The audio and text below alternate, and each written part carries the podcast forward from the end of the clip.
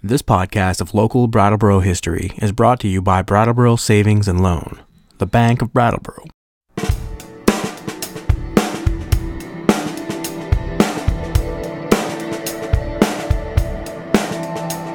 Hey there, all you podcast cats and kittens. I immediately regret saying that. Um, uh, well, let's uh, let's put that behind us and get right into another Brattleboro Historical Society podcast and another edition of This Week in Brattleboro History. Uh, this week with a slightly altered lineup, our our intrepid band of young historians has in fact graduated from the eighth grade. Uh, next year they'll be moving on up to the big the big time, the big the big school. But we'll do our best to muddle through uh, these summer months bring you little tidbits here and there of local history. Uh, this week, Joe Rivers has enlisted the help of daughter Kate Rivers for this latest edition of This Week in Brattleboro History, released onto the World Wide Web Friday, June 24th, 2016.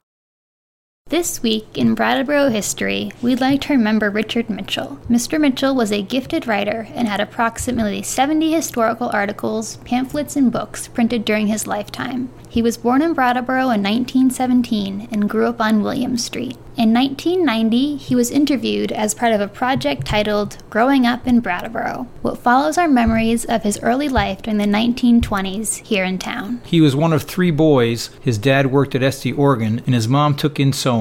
Mitchell's family moved into a house on William Street in 1921. There was electricity and a telephone, but the outhouse was in the woodshed near the back of the property. The electric power was unreliable and often failed, which meant the family had to have kerosene lamps on hand to see in the evenings. One of Mitchell's earliest memories was walking up to the Centerville store with his dad and brothers on a cold winter night. A kerosene lamp lit the way. The Centerville store was located where the Vermont Country Deli is now. The Mitchell's house did not have a refrigerator. Instead, they had an ice box, and Crystal Springs Ice Company brought ice every other day. In order to indicate how much ice you wanted, a big yellow card was placed in the window to show the number of pounds of ice you wanted delivered. The delivery man would come into your house and put the ice in the box for you so nobody locked their doors. In the winter, the ice company also delivered wood for heating homes. In the 1920s, most people burned wood. The Mitchells usually burned wood in the fall and then coal when the weather got very severe. Crystal Springs cut their wood up on Ames Hill and delivered it on sleds pulled by two and three teams of horses. This meant the town tried to keep snow on the roads in the winter. At the bottom of William Street, the town kept a snow roller in a barn, and during the day, the roller would be pulled around by four horses to pack down the snow.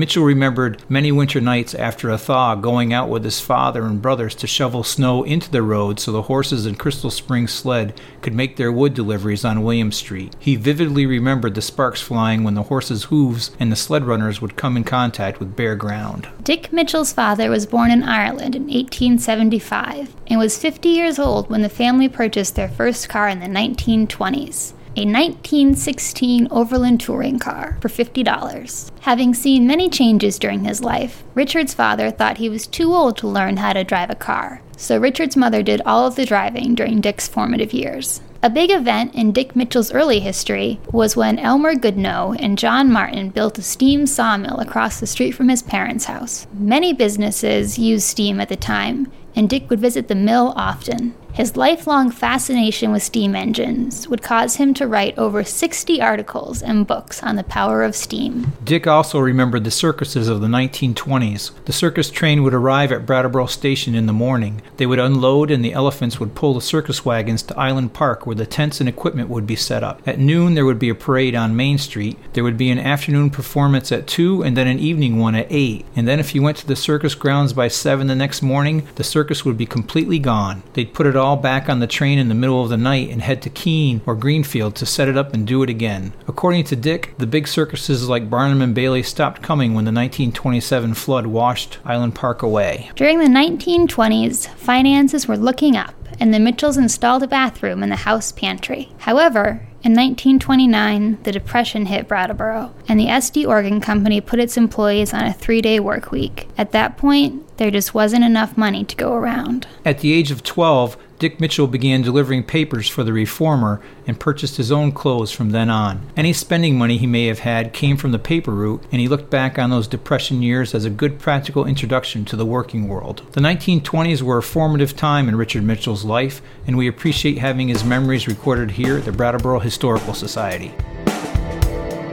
Thank you for listening to the Brattleboro Historical Society podcast. We hope you've enjoyed the program.